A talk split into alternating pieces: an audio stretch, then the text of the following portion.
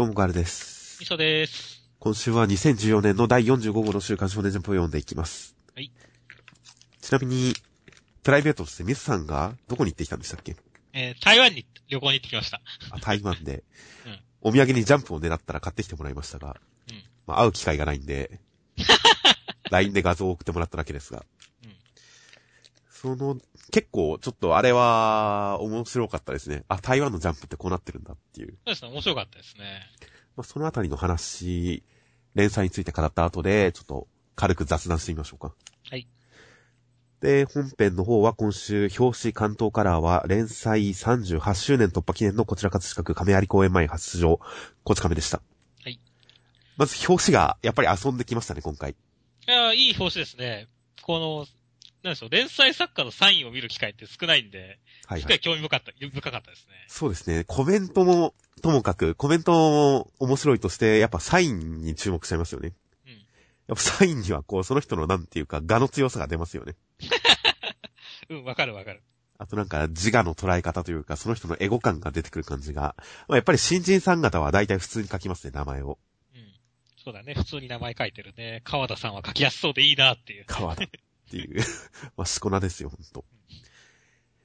まあ、いろいろ凝った人とかもいますが、やっぱ一番読みづらいのが、久保先生っていうのがさすがですね。いや、まあこれはもう完全にね、狙ってますよどこが久保タイトなのか全くわかんないですからね。う。わからないね。この辺、さすが久保先生ですよ。注目のサインとしては、そう、久保先生がそうですけど、まあやっぱり小田先生のサイン、ちゃんとザ海賊マークと書いてサービス選手大勢ですよねっていう。はいはいはい。栄一郎だ。文体自体はすごいストレートなんですけどね。そうだね。ザ、おめでとうございますっていうね。このザ星、おめでとうございますっていうコメントは良かったですね。いいね、こやっぱレギュラー陣というか、長年のベテラン勢はいいコメントを書きますよね。れ。うん。新人たちの肩身の狭さはすごいですけど、変に生きがっちゃダメだろうなみたいな、すごいプレッシャーを感じますよ、新人のコメントには。こんなアラフォーを見たことで、ソラチとかね、いいよね。やっぱベテラン勢はいいのと、あと、足原先生。足原先生のサインもなかなか凝ってますが、うん足原先生のコメント、りょうさんの鋼の肉体が羨ましいですっていう、タイムリー。タイムリーだね。このコメント書いた時に怪我で救済してたんだろうなって思いますよ。いや、そうだね。まああれは怪我なのか病気なのかっていう話ではあるわけど。まあ、そうですね、病気、怪我。まあ、病気ですね。病気ですが。あと、松井優生先生のサインが一瞬誰かわかんなかったです。そうだね。これは読みづらいね。縦にすごい圧縮した文字という。これもなんか、松井先生らしいサインでいいですね。普段見る機会ないからね、楽しかったですよ、これ。確かに。ネットで探せば出てくるんでしょうけれど。まあ、あとベテラン勢の方に関しては一回見たことがあるサインとかいっぱいありますけど、こうしてやっぱり一覧で並べられると面白いですね。ということで、どっかに秋元先生のサイン欲しかったですけどね。そうだね。うん、せっかく揃ってるんだから秋元先生のサインもあればいいのにと思いました。で、内容の方としては、関東から、えー、りょうさんが、えー京都の伏見稲荷神社の方に行くと、なんかそこら辺旅行に行ってる途中、七尾、七尾、七尾、七尾ですね。七尾のなんか妖怪の狐が絵から出てきて、なんか、ラブなことをしたりしたりしなかったりしますという展開です。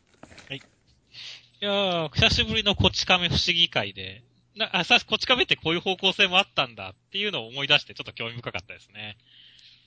確かに。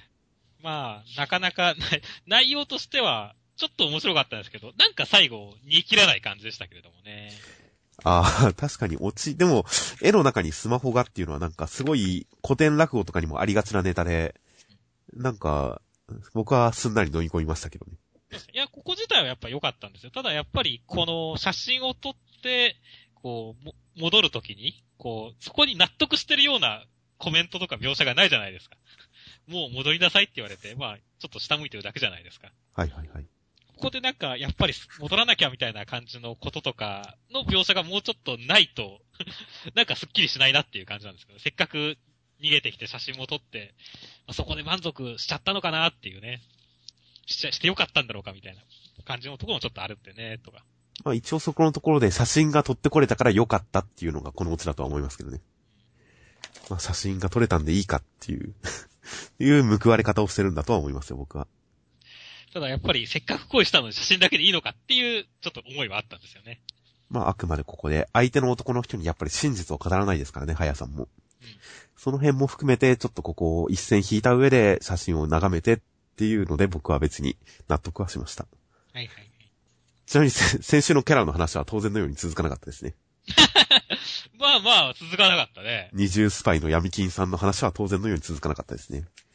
あの、2割ぐらい期待してたんですけど、続かないかなっていう。はいはいはい。38周年関東カラーでせっかくりょうさんと絡むっていうね。まあ、さすがに記念会でやる話ではないですね。まあそうだね。まあこれも記念会っぽいかっていうとそうでもないけどもね。まあそうでもないですね。まあただやっぱりカラーだからこういう七味稲荷とかね、そういう、なんだろう。やっぱ絵かい、絵で描いてやっぱ映えるものをやりたかったんだろうなっていう感じはしますね。はいはいはい。終了のトンネル。外国人観光客の日本の観光地の人気ナンバーワンらしいですからね、伏見稲荷は。まあ実際幻想的だからね、あそこはね。現実話してると思いますからね、行ったことはないですけど。あ、行ったことないんだね。行ってみたいですね。まあ、おすすめですよっていう感じ。はいはい。まあ、いつか、そのうち1年以内には行こうと思います。はい。まあ、こち亀幻想的な話たまにありますけど、読むたんびに妙な気恥ずかしさを覚えます。う んちょっとわかりますね。なんか照れ、照れがあるんですよ、読むときに。これは不思議な感覚ですが。では、続きまして、ワンピースの第762話、内容としましては、えー、ローさんの回想が続きまして、ローさんの過去が語られます。なんか、地元の国は、えー、すごい有害な物質なんだけど有益だからと国に騙されてみんなで掘ったら病気になって、しかもみんなに疎外されて滅ぼされてしまったという、ひどい国の唯一の生き残りがローさんでした。ローさんは、えー、世を恨んでるので、ちょっとした不満から、コラソンさんを刺してしまいました。どうなるという展開でした。いやー、若き日のドンキホーテファミリー出てきますけど、はいはいはいみんなデザインが秀逸ですね。いやー、よかったですね。一人一人注目しちゃいますね、これは。うん、一人一人見ちゃうよねっていう。こう、ジョーラさんがすげえスリムとか、はいはいはい。えまあ、ハバイスさんも、なんだろう、あんな太ってなくて、結構ちゃんとした巨漢のすごい人っぽく見えますし、はい。何よりセニョールさんがかっこいいっていう。普通、普通にダンディーなんですよね。そう、普通にダンディーなんだよねっていう。っていうか、みんな基本まともなんですよね、昔は。まともだね。何なんでしょうね。途中、何かあったんですかね、みんなに一斉に。なんでみんなそんな急に色物になったんだろうっていうね。なんかみんなで一斉にすごい修行とかして、ああなっちゃったんですかね。ラオジーも、この時点では結構うさぎみだけどダンディーなのにねっていう。いやー、ほんと何があったんだ、ドンキホーテは。このデザインはちょっと普通にかっこいいってのは面白かったです。まあ、この辺で結構みんな、えー、ローさんの過去とかを、この国の過去について語りながらみんな仕事してるじゃないですか。うん、してるね。叩きのめしたり、なんだり。この戦ったりなんだりしながらアクションをしながら淡々と語る冷静に語ってキャラを見せてっていうあたりの流れがすごい映画的な演出で僕は好きでしたね。そうですね。なドンキホーテファミリー、やっぱ、色、格を感じますからね、色物集団だけど、まあ、でもこの時点かっこいいんですで色物じゃないけど。はい。かっこいいですね。そして、ほんと、ローさんの過去が語られるわけですけど、はいはいはい。思った以上に、こう、なんですかね、ね壮絶ですね、今回は。まあ、そうですね。ワンピースはある頃から社会問題的なのを扱い始めますからね。作中のトラブルというか、作中の事件に対して。重いですよね。重いですね。しこう死体の山に隠れて国を脱出してきたとかね。はいはいはい。まあ、実際かなり壮絶だと思いますし、まあ、ここ、ローさんがここ、なんでこんな廃れた子供になってんだろうって、すれた子供なんだろうって思いましたけど、まあ、納得ですよねって。まあそうですね。他は全員皆殺しですからね。ただ逆に言うと、こっからどうやって這い上がったんだっていう気気がすごいあるんでね、このコラソンさんとのエピソードで、それがどうなるかは結構楽しみですね。確かに、コラソンさん、三代目コラソンという、とかいう単語も出てましたからね。この後何が起こるか正直全く想像がつきません。あと、ベビーファイブちゃんは可愛いです。可愛かったね。人格的にも可愛いですね。ちゃんとない、ね、この、ローさんのエピソードを聞いた後に泣いてくれたりしてるしねっていう。そうですね、素直で。可哀想って言って泣いたりとか。もう背中にこの、えーアタッシュケースというか、カバンを背負ってるところも可愛いですね。生足感がありますしね。いや、ちょっとこの回想でベビーファイブの今の姿に対してまでの、こう、好感度がかなり上がりましたよ。そうですね。これを経てああなったんだって思うともうたまらないですね、ちょっと。そう、あの、生意気な感じになったんだっていうね。いや、ほんとベビーファイブちゃんを頼りにしたいです。はい。頼りにされると断れない人。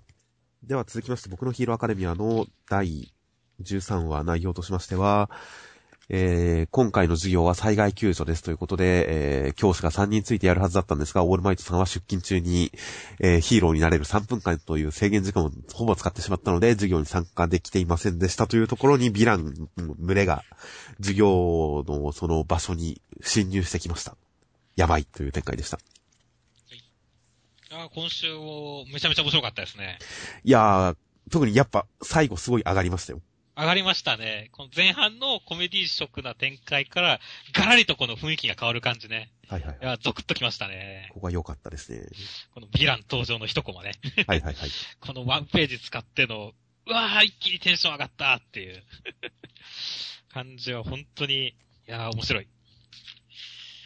で、まあ前半、オールマイトさんの通勤がてら来たとか、すごい面白かったですね。はいはいはい。私がですね、私が通勤がてら来たっていう。まあ、そこにもちゃんとね、こう速度が落ちたとかね、こういう、そ後のあれを伏線を仕込んでおくのがうまいですよね。まあやっぱ悪いことが起こる前には不安感を散りばめておくといいなっていうのがすごくよくわかりますね。そして、その後の、なんでしょうね、この、かっちゃんいじりですね。爆豪くんいじりはすごい良かったです。いいですね、ここは。爆豪ちゃんは切れてばっかだから、キリン聞いてなさそう。んだとこら出すわっていう。このセリフ回しもすごい好きですよ、これ。出すわっていう人気。まあそうですね。成績いいのに頭悪そうな感じしますからね、爆豪くんはいつも。ほんとほんと。それが魅力ですよ。てめえのつ、この付き合いの厚さですでにクソ下水で煮込んだような性格と認識されるってすげえよってめえのボキャブラリーなんだこらつって。面白いなぁ。ほんと爆豪くんはこの漫画の面白いキャラですよっていう。まあそうですね。セリフにそれぞれ個性が出てるのもいいですしね。あと何よりやっぱデク君の視点がすごくいいんですよね。かっちゃんがいじられてる信じられない光景だ。さすが遊泳っていう。その、ある種のリアクション用意が今デク君がやってくれてますから。はいはい。この空間すげえっていう感じとかも出してますし、あと、まずもっと言えば、下でやってるこのお茶子ちゃんとか、うんえー、やおよろずちゃんとかのリアクションも込みでいいですからね。そうだね。すごくいい雰囲気ですし、当然つゆちゃんも可愛いですし、うん。つゆちゃん超可愛かったです。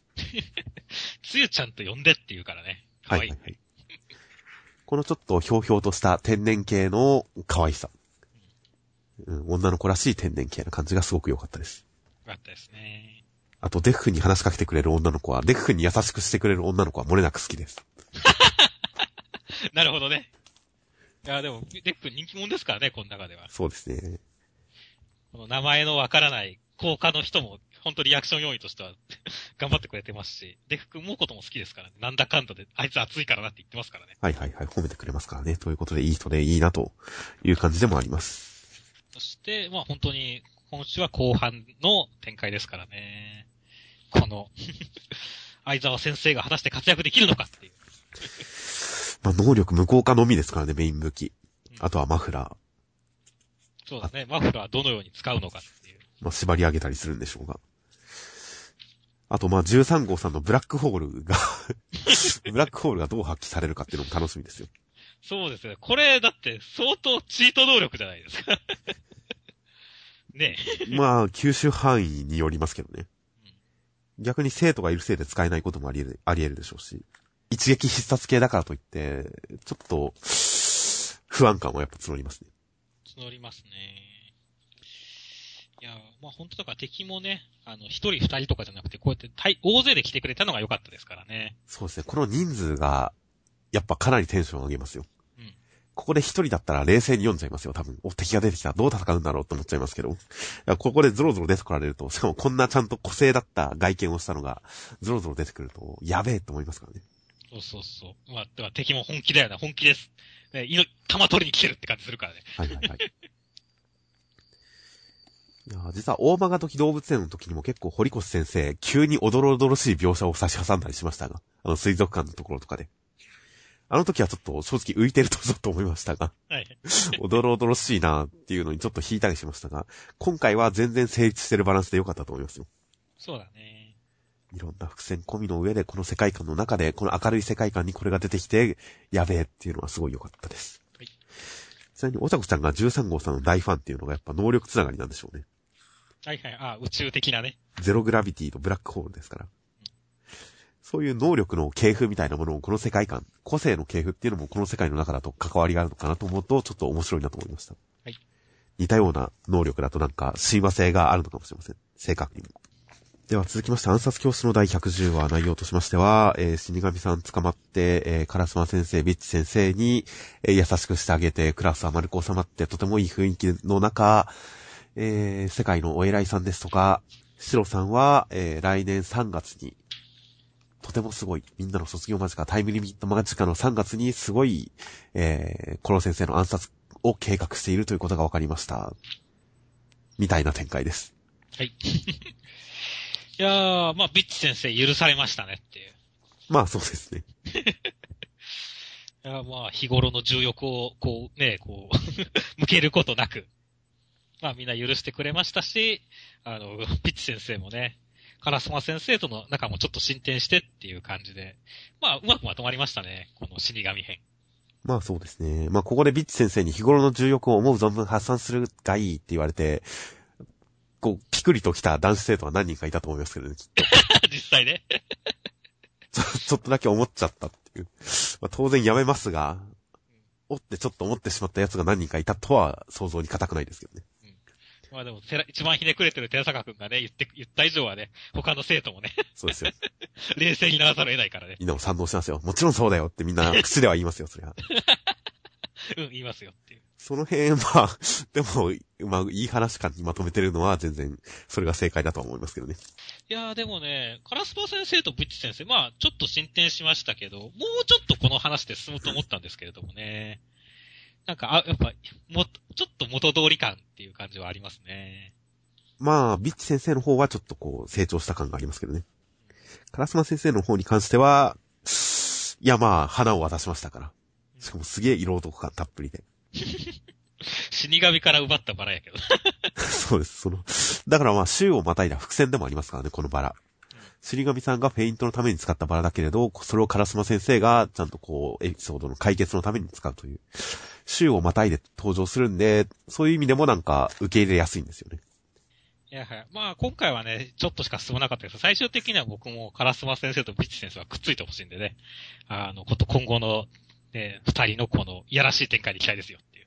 い やでもまあ、ここまでやったらもう卒業するまでないと思いますけどね。ないかな 生徒、今は生徒が第一だからっていうことですから。それにか、ビッチ先生も納得するっていう話ですから。まあ、そうだね。だからまあ、だからまあ、普通に考えたらないと思いますけどね。突然、一緒の、一緒の部屋から朝出てくるところとかは描写されるかもしれませんが、それはそれで楽しいからいいけどね。そういうのもないとは言い切れませんが、どうなんだか。そしてその後は、この各国共同暗殺プロジェクトですね。はいはい。いやー、僕意外とこの各国がちゃんと仕事したっていうのでびっくりしましたよ。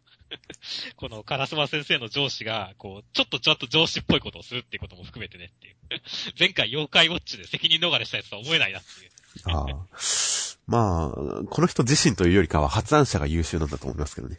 はいはい。まあ、概要を見たかとんでもない超技術だって言って感心してるだけですから、この人は。その概要を考えた人が優秀なんですよ。なるほどね。ちゃんと、そうかまだ妖怪ウォッチしてるもんね、こいつ。右手に。確かにちゃんと描写されてますね。さすがやな。私で細かいね、こういうところ。はいはいはい。そして、シロさんの方も、あん、この、最終兵器の用意があるっていうね。はいはいはい。もしかしたら死神さんに触手が入るかもしれませんが。いやーでも本当だこれだとなんか、シロさんこそ私が実は死神だみたいなノリになってきたんじゃないですか、これ。僕もちょっと思いましたね、それは。幼い頃に見た暗殺者とかもシロさんなんじゃないかとちょっと思いましたね。まあそう考えればね、あ結構繋がりますし、ちょっと楽しみではありますからね。はいはい。まあそれがこの各国共同のプロジェクトと実はシロさんの計画っていうのは、まあ同時に発動される。らしいですからね。個別じゃなくてうん。すごいラストステージ感ですよ。ラストだよね、これ。いやー、盛り上がってきたよっていう。来年3月。まあ逆に言えばそこまではもう大きな欲やりはないから、しばらくは本当に生徒とこの先生の話になるんだろうけどもねっていう。まあ、理事長サイドとか、浅野くんですとか、学校サイドのイベントはいろいろ、もしかしたら邪魔者が入るかもしれませんけどね。うん。暗殺者サイドからはしばらくなさそうだということで。まあ3月にこのビッグイベントでもう物語が締めくくられるだろうっていう予告されたっていうのは、ある種でやっぱり学校生活、学園ものの卒業で全部が終わるっていう、そういう学園ものの構造のメタファーだと思いますんで。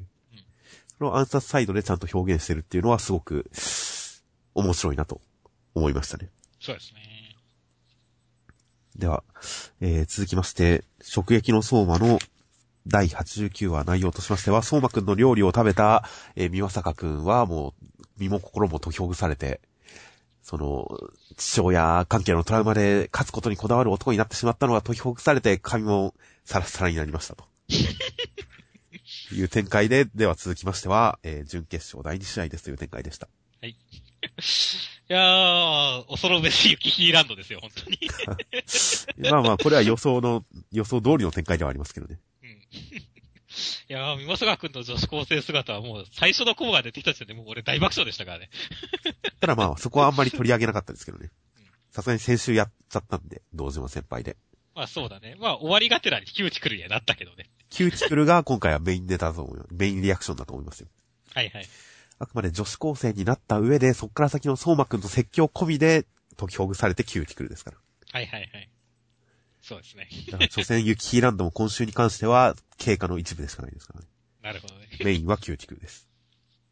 いや、まあでもそのユキヒーランドはだいぶ笑わせてもらいましたけど、今週はでもだから本当に僕はソーマくんがね、やっぱかっこよく締めてくれたんでね、説教したというか。はい、この辺のね、かっこよさは本当やっぱり食戟のソーマの武器だと思いますね。主人公がちゃんとかっこいいっていうね。はいはい。いやー、よかったですよ、だから。今坂くんも本当感心するくらいかっこいいという。改心するか。改心するくらいかっこいいっていうね。まあそうですね。もう負けても、料理人は、負けてもやり直せばいいっていう話をしてますが、うん、それがあくまでこの、明日も必ず店を開けなきゃいけない。それが料理人だっていう、ちょっと職人感につなげて語ってますからね。そして、もう、そしてその後のね、この、エギリアさん、エリナさんとのね、この会話がすごい良かったですね、僕的には。はいはいはい。なんでしょう？すごいエリナ様が可愛いっていう。もう最近赤面キャラで定着しちゃいましたね、エリナ様は。うん。この上、でも、上、赤面してるけど上からかんね、わきまえなさい、私は君の遥か上にいるの。あと、例の本早く持ってきなさいよっていうね。はいはいはい。もう完璧じゃないですか、このあたり。エリナ様の魅力が全て詰まっている。まあ、すげえ積んでる感ありますよね。うん。まあ、だからね、最終的にこの相馬くんがやっぱり、まあ、捜査課のトップを取るっていうところのね、最終目標の一人がエリナ様っていうところもちゃんとこの構図でできてますしね。はいはいはい。秋の選抜優勝だけじゃねえんだよ、さらにその上行くも行くんだよっていうところも示してますし、いや、いいコマですよ、これは。まあ本当第一部のボスの感じがエリナ様に漂ってきましたよ、この宣言、相馬くんの宣言によって。うん。ただここまでなんか順調にこの二人が因縁交わし合ってると、相馬くん決勝で負けることもあり得るんじゃないかと思ってますけどね。はいはいはいはい。ちょっとだけ。まあ、次の相手次第ですよね、本当に。黒木場葉山。この対決ね。どっちが勝つかまだわからないですからね。すごいなんか暗黒の感じが漂ってますからね。すごいよね、これなんか、両方悪役って感じするよね。まあそうですね。どっちか死ぬんじゃないかと思いますが。うん。まあ殴り合いでね。リアクションの殴り合いで、ほんとどっちか入りになるかもしれないよ。まあこの二人も戦いも楽しみです。ちなみに、三輪坂くんのキューティクルのシーン、下半身履いてると思いますか？履いてないでしょうね、これ。じゃあ、もしかしたらそっちもキューティクルかもしれないですね。ああ、それは、だからこそね、もう真ん中の人みんな白目になったりしてるわけですよ。かもしれないなと思いました。はい。では続きまして、スポーティングソルトの第3話。えー、内容としましては、えー、翔也くんの持ってきたおにぎりを食べた、えー、サッカー部の女の子は、そのあまりの塩加減に身も心も解きほぐされて裸になってしまいました。という展開でした。はい。いや、なんでしょうね、もう、いや、塩不足、どういうことなのっていう感じの感想しか出てこないんですけど。まあそうですね。料理、料理漫画ですから、これは。そうだね。料理漫画で、食撃の相馬になったからね、今週は。食撃の相馬ですからね。食べた後に裸になって、こう、なんかまるで体が水になったみたいに力が溢れるって言って裸になってるのを見た瞬間に、相馬じゃねえかって思いました。そうだ、相馬感あるね、これ。その割にはやっぱインパクトはちょっと書きましたけどね。そうだね。やっぱりこの、塩不足っていうのが今回のうんちく力の弱さなんですよね。まあ、そこって思いましたよ。そう、そこってね、言うね。なんでしょう。だって、で、こう、まあ今回のその家が貧、まあ片親で、はいはい。あの、貧乏でとかっていうエピソードともそんなに繋がってないじゃないですか。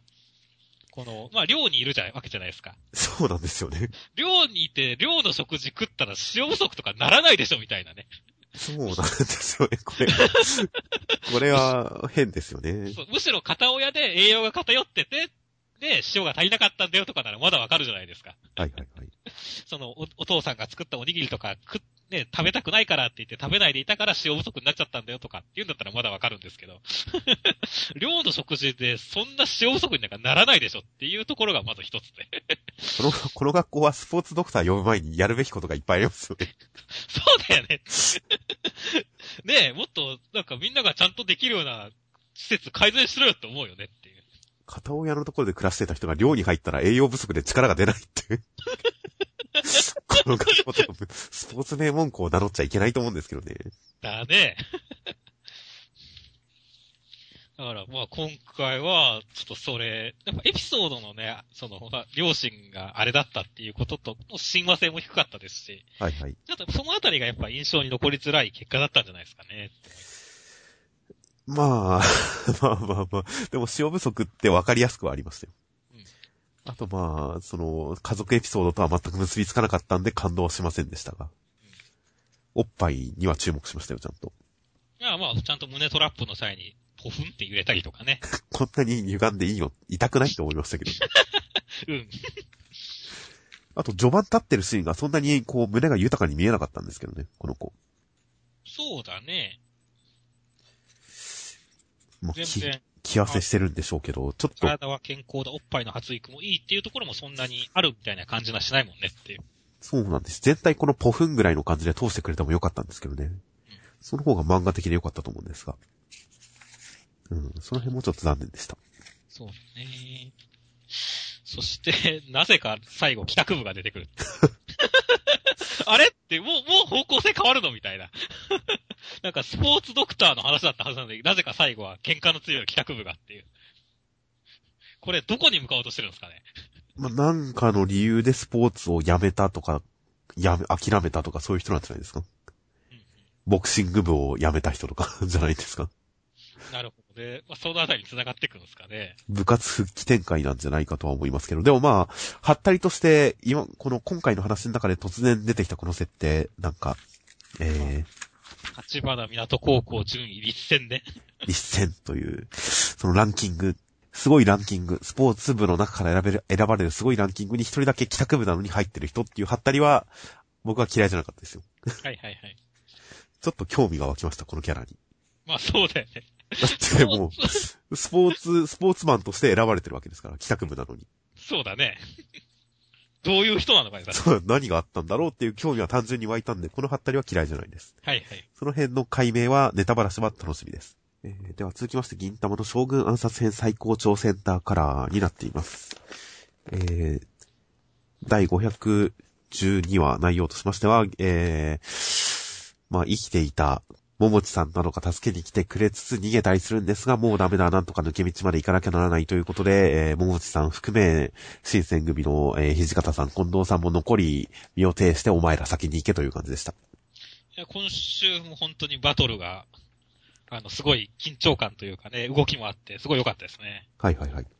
本当最高潮クライマックスセンターからの名にふさわしいいいバトルでしたよ、今週も。ちゃんとやっぱり全員参加感が継続してますね。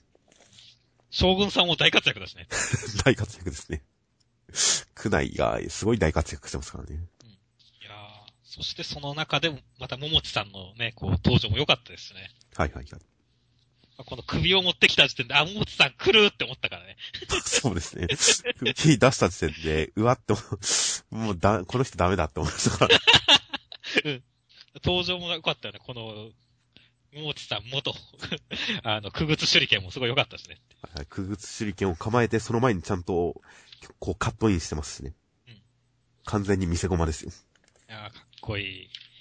まあ本当でもその後すごいピンチなんで、桃地さんはね、僕死んでほしいキャラじゃないんでね、このまま生き残ってほしいですね、ぜひとも。まあそうですね。本当に車椅子になっちゃうかもしれませんけどね。ああ、はいはいはい。今まで偽りの車椅子から本当の車椅子になっちゃった的なお茶はつくかもしれませんが、まあ生きててほしいですね。土方さん、近藤さんもねっていう。まあ、この二人に関しては、まだ思想がないんで、残っても別に、こう、グッとこないんですけどね。ああ、まあでもそうか、そうだね。まだ死にそうじゃないので。なので、もしかしたら、この二人の見せ場はまだ、この先あるのかなと、ちょっと思ってます。まあ、もしかしたらこれでしばらく対象かもしれません。そうだね。まあ、今戦ってるの何のためって言ったら、ただ逃げるためでだけですから。うんそう考えると、どう決着がつくのか正直わかんない中、もしかしたら、銀さんたちがレジスタンス化した第2部が始まるのかもしれないなと。思ってますはいはいはいああ、なるほどね。その発想はなかったけど、ここまで来るとありそうだよね、逆に。だからちょっと先の展開読めない中、どうなってくるのかは楽しみです。はいでは続きまして、日の丸相撲の第19話内容としましては、えー、鬼丸くんと鬼丸くんを中学の時に、えー、完封した下山くんというのが、高校に入って初めて戦うんですが、鬼丸くん、中学の時とはまるで別人のように強くなってるんで、簡単に、えーやっつけますという展開です。ああ、下山くんいいかもしでしたっていう感じですね。まあ、ヒールに徹しててよかったですね。うん。いや、本当に。いや、すごいヒールでしたね。もう、なんでしょう。まあ嫌なやつっていうほど嫌なやつではなかったと思いますけれども、はいはい。表情とかは本当に嫌なやつでしたからね。まあ、あと、ほとんどエルボーっていう反則スレスレの攻撃とかもかましてますから。結構戦い方もだからヒールなわけですよ。そうだね。体格で勝ってるけど、その、まともには戦わない。はいはい。エルボ、反則スレスレの技をかますっていう。いや、まあ確かにね、こういう、あ、でもある意味では本当に正しい鬼丸くん破りだからねって。はいはいはい。だからもう普通に、この、ちゃんとやってきて、それを真っ向から破ったっていう。いや、いいかませでしたよっていう。まあそうですね。いや、本当に最後ね、鬼丸くんも良かったですね。今はわしの方が強い、それだけじゃっていうね。そうですね。特にこう、飾ったりとか言い訳になるようなこととか、なんかひねったことを言わないっていうのがここではむしろいいですからね。逆にこのね、その、僕なんかは結構、まあ、ひねくれてるんで、あの、せっかくだからこの、ね、この、戦う前にすごいいい表情をしているこの下山くんの顔が歪む様とかをもっと見たかったんですけれども。残念ながらそこを逆に見せないっていうのもやっぱりある意味では良かったかもしれませんね。あ個人的には、決着がつく半身開きの前のコマの、この、冷静な、危機迫る冷静な鬼丸くんの表情と、下向いてるこの下からのアングルで下山くんのうろたえてる表情っていうところですでにちょっと気持ちよかったですから。はいはい。この表情の対比で結構僕は良かったですけどね。下山くん負け顔に関しては。僕はもう本当にこの、まあ、鬼丸くんが負けた時のね、表情を下山くんにしてほしかったんですけど、よくよく考えたらそれだと俺が、俺もひねくれた下山くんだなっていう風になっちゃうんで。そこを逆に見せないっていうのが良かったと思ったんですよね。なるほど。そして、まさかのこのクゼくんが出るっていう展開はすごい良かったですね。確かに、もうあんまりそこのところ忘れてましたよ。そうそうそう、俺も忘れてたんですよ。てか、まさか出ないとは思ったんですよ。なんかもっと後の方に出てくるのかなと思ったんでね。この大会の注目点は本当に、あの、ゆうまさんと千尋くんの戦いくらいかなとか思ったんで、むしろ。はいはい。そこに、こう、まあ、こん、なんでしょうね。ほん、だから面白さが増えてすごい良かったですねっていう。この、カリア君も出てきましたしねっていう。まあそうですね。ほんとこの、えー、この強豪校の二人っていうのはすごい楽しみですね。楽しみですね。どれだけ盛り上がるか。結構今回も日の丸相撲、特に今回下からのアングルがちょこちょこ折り挟まったりするんで思いますけど、やっぱカメラアングルがギュンギュン動くんですよね。そうだね。これ意外とできてる漫画少ないですからね。ちゃんとカメラがギュンギュン動いて、それに合わせて、えー絵がちゃんと説得力があるっていう。下から見上げて二人の表情を並べるとかも、こう下手な漫画家さんが描いたら変な絵になりますからね、多分これ。はいはいどっ。から、どっから見てんの？これみたいな感じになっちゃうと思いますか？ら、思いますから。日の丸相撲やっぱり改めて画力の高さの伝わる下山戦でした。そうですね。では続きまして、ワールドトリガーの第77話内容としましては、えー、ゆうまくん、ビザオーさんと頑張って戦います。そして、おさむくんはレプリカさんと連携して頑張って皆さんと戦うんですが、レプリカさん真っ二つにされてしまいましたという、という展開でした。いやー、アシャラ先生、やばいっすね。まあ、絵が完全に、背景は完全に完成してるんですけどね。うん。背景は完成してるんですが、キャラクターは全員ラフでした。だからペン入れが間に合ってないんですよね。そねこに無理やりトーンを張って、それ、一応なんかそれっぽく見せてるっていう感じですからね。完全に他の作業は間に合ってるのにっていう感じですからね。まあそうですね。背景はしっかり、エフェクトをかけてるのとかけてないのがありますが、CG 使ってるところに関してはある程度完成してますからね。CG 班は、また、足原先生なしでも頑張れるのかもしれません。もしくは、先に作ってしまってるのか。いや、はい。まあだから内容そっちのけでそっちのばっか気になってましたよ、今週は。先週が無理してたんですかね。っていうか、あの、9歳明けぐらいの時期に書いた原稿がこれなのかもしれませんね。はいはいはい。先週はストック分だったのかもしれません。ある種、ある程度は。そうだね。あとまあ、あれですからね。アニメ開始の関東からの週でしたから。うん。先週は無理して完成させて、今週の分がそれ付けが来たのかもしれませんね。そうだね。内容的にも今回、絵柄がどうこうもありますし、内容的にも今回あんまり進展してないんで。そうだね。ちょっと印象に残りづらい感じではあるんですけどね。まあ最後、レプリカさんは真っプラスになりましたけどね。ただ、レプリカさん散々、あの、分裂とかもしてるんで。うん。そんなにダメ感がないんですよね。レプリカさん真っ二つになっても大丈夫じゃね？って思っちゃうんですよね。はいはいはいはいはい。まあ確かにね、いろんなところにいるしねっていう。そうなんですよね。形変えたりもしてましたからね、レプリカさん。なんかそんな二つに切られたことでもうダメだって感じがしないので、うん、それも薄さに繋がってる気もします。あと、これ、三輪さんのところにレプリカさんがいるのは、まあ、これ、おさむくんが落ち込んだんすかね？打ち込んだ。そういうわけじゃないのか。いや、レプリカさんが自力で残ってるんじゃないですか。なるほどね。この古希をどうやって出してるのか覚えてませんが。まあ、レプリカさん、果たしてこれで死んでしまうのか。まあ、来週、派手な展開を期待です。はい。まあ、ここでカウントダウンしょっちゅう出てきますけど、そういえば。今回残り94秒ということで、かなり少なくなってきましたが、なんか、残り何百秒とか出てる時はそんなに気にしてませんでしたけど、こんだけ頻繁に出されるともしかしたら予想もつかないことが起きるのかもなって思ってますけどね、今。ああ未来の分岐点のところでね。そうですね。残りゼロってなった瞬間にもうそれまで想像してなかった、ええーっていう突っ込むような、突っ込みたくなるような展開が実は来るんじゃないかって、なんかちょっと期待してます、今。そうだね。では続きまして、えー、まあ読み切りというかなんでしょうね。最強漫画、出張読み切りパック豪華4本立て、爆笑の秋、無敵の秋、最強、最強の秋。ということで、最強ジャンプの人気連載人が絶好調の最新号の発売を記念して少年ジャンプ本誌に殴り込みだぜ、超次元の爆笑ギャグ必見という企画でした。はい。じゃあ見ていきましょうか。じゃあ一個一個ね、見ていくのね。まず最初が、激辛カレー王子という漫画でした。うん、カレー王子とカレーの神が似顔絵対決をして、全然似てないという話でした。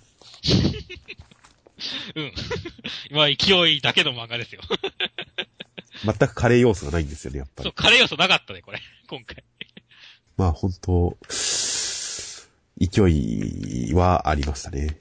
勢いはあった。では続きまして。はい。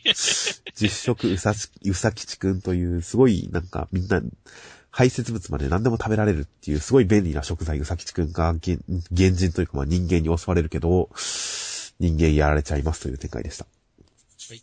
でも、うんこは食えてよかったっていう話でした。はい。なんすかね。やっぱ下ネタがやっぱ子供には受けるんですかね。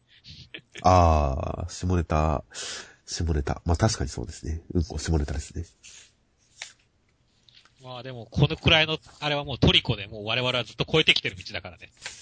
個人的に、うんこ別に食ってもいいと思いますけどね。そうそうそう。トリコってそういうのなかったっけ？いや、ありました、ありました、なんかで。個人的に動物の肉食うのも十分グロいんで、うんこ食っても大差ないと思いますけどね。そう、だからね。しかも、しかも美味しいんですよ、これ。そうだよね。美味しきゃいいじゃんっていう。チョコの味がする。じゃあ全然いけると思いますけどね。いや、どっちか反対に回りましょうよ。いや、だからもうこれトリコで、我々が過ぎてきた道だからさ、もう、トリコは何でも食べるからさ、うんこだって食うし。いや、別に、こんなのギャグにならないよ、普通だよって思いましたよ。むしろ、うんこチョコボールって言った時点で、まあ便利、食いたいって思うぐらいのレベルですよ、ほんと。聞かないですよ、別にそこには。聞かないね。ということで、続きましてはい。なんて古代ファラオ君という、えー、蘇った古代エジプトのファラオであるところの、えー、ファラオ君がサッカーをして大活躍という話でした。これ意外に好きでしたよ。僕は、まあ、意外というか微妙に好きですね。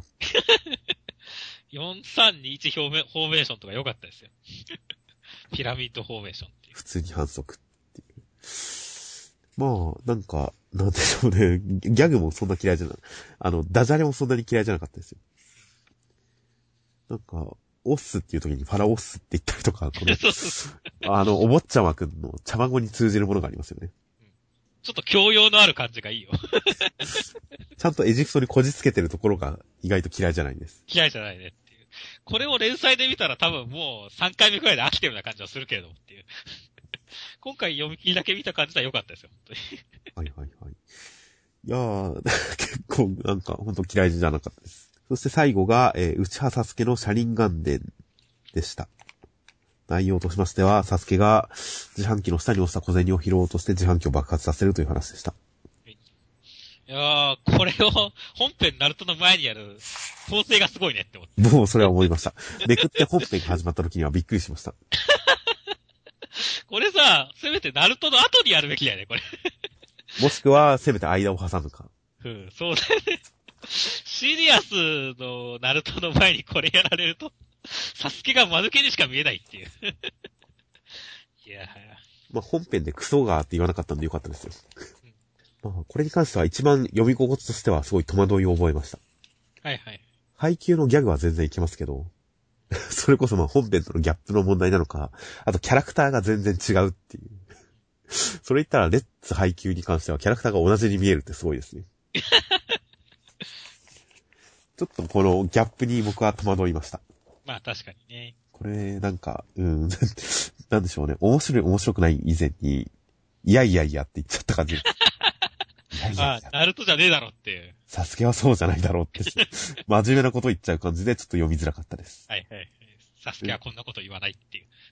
まあ、普段、その最強ジャンプ今までに読んだことのなくて、この作風が受け入れられる、この作風にマッチする読者が、そっちに興味を抱いたらいいのかなとは思います。あまり出張読み切り系は前も言いましたが、僕は好きではないので、オリジナル読み切りをやってほしいなと思います。はいでは続きまして、えー、ナルトのサスケ外伝じゃない方の書いてじゃないほどね。694話です。内容としては、えー、サスケくんの語るところによるほかげというのは、えーみんなの肉親を一手に引き受けて悪い奴は全部自分が裁くという完全な独裁国家のことでした。そして、えー、二人は戦うのでしたという展開でした。いやーまあまず、なんかネットでナルトが、確か50号で終わるというニュースを見たんですけど。はい、あと5回で終わるらしいです。だから、本当これがラストバトルなんだねっていう。まあそうですね。予告最終回、なんか珍しいですが、5週前って。まあ、むしろちょっと、どうなの足りるんですかね、尺は。そうだよね。この、かぐやさんに使った尺を考えれば、もっとこっちで尺使ってほしかったことも、もうちょっとあるよねっていう。まあ、どういう展開になるのか。僕としてはやっぱ最後にはナルトの方でちゃんと戦いじゃない決着を見せてほしいですからね。そうだね。まあ、一番ストレートに考えたら、サスケ倒した後で、殺、殺、俺殺せっていうところで、殺さねえよみたいな、友情みたいな、そういう話なのかもしれませんが。5週でどうなるかは楽しみです。はい。そしてまあ今回は本当サスケくんが語るほかげとは何なのかっていうのが注目点だったわけですけど。はいはい。いやまあ本当に独裁国家で。まあ個人的にはね、これは、なんだろうな、サスケくんが、やっぱりなんかイタチ兄貴のことが大好きで、はいはいはい。まあ結局彼の動きをなんか肯定してあげたいから、はい。ね、まあ結局イタチが進もうとした道を俺は力があるからできるってことじゃないですか。過去も切り捨てたしっていう。何まあナルトって切り捨てるし。まあやっぱりあくまで誤解込みの話ですけどね。だけど、だから、結局イタチのことが好きで、それをやっぱ自分がトレースしてるっていうところを感じて、ああ、まあサスケっぽいなとは思ってよかったですよ。なるほど動機としては。僕はもう、やっぱりどうしても、いやいや、それ絶対うまくいかないだろうっていうツッコミをしちゃうんで、まあ絶対うまくいかないよねって。イタチ自身もうまくいかなかったって、絶対いかねえよみたいなこと言ってるしねっていう。というか、なんか、現実的にどう考えても無理だし、か確実、こう、なんでしょう。もし万が一うまくいったとしても、サスケくんがちょっとでも衰えたり、もしくは寿命で死んだら、どうしようもねえじゃんって思ったりする。とか。まあそうなんだよね。まあ、サスケ君はその頃にはなんか不老不死の術とか見つけてんじゃないの？あの、まあまあ、チマルさんみたいに。まあ、確かにそうですね。そうですね。あの、オロチマルさんよりむしろ、あっちの方向で、マダラさん方向でなんとかなるかもしれませんしね。はいはいはい。いやー、まあ、まあまあまあ、突っ込みはしましたけど、でも理解はできましたよ。サスケくんが何を考えてるかは。そうだね。ツッコミどころは満載だけど、僕は心情的にはかなり理解できたんでよかったと思いますね。はいはい。そして、その後のね、この、まあ、お互いの友情の確かめ合いね。はいはいはい。これ良かったですね。ほんと、ナルトの一方通行じゃなかったって言って。はいはいち。ゃんとサスケの方も、な最後にナルトを切るのは俺にとってやつが最も親しい友のままでいるからだっていうところは良かったですね。はい。いやもうここほんと良かったですよ。このずっとも宣言は。ずっともね。俺たちずっともっていうこの宣言はすごい良かった。ですけど、その前のコマで、二人のコマがこう繋がっていくところの、ナルトの方面のこの陸道戦に二コマ黙ってるところに変な違和感を覚えましたけどね。そうね、まあセリフなかったからしょうがないんだけど、ちょっと、なんかやれてもよかったと思うよねっていう。なんか演出、演出的にはハマりきってない感じはありましたが、でもやっぱり二人とも友達だから止める、友達だから切り捨てるっていうこの戦いに入る感じはすごく良かったです。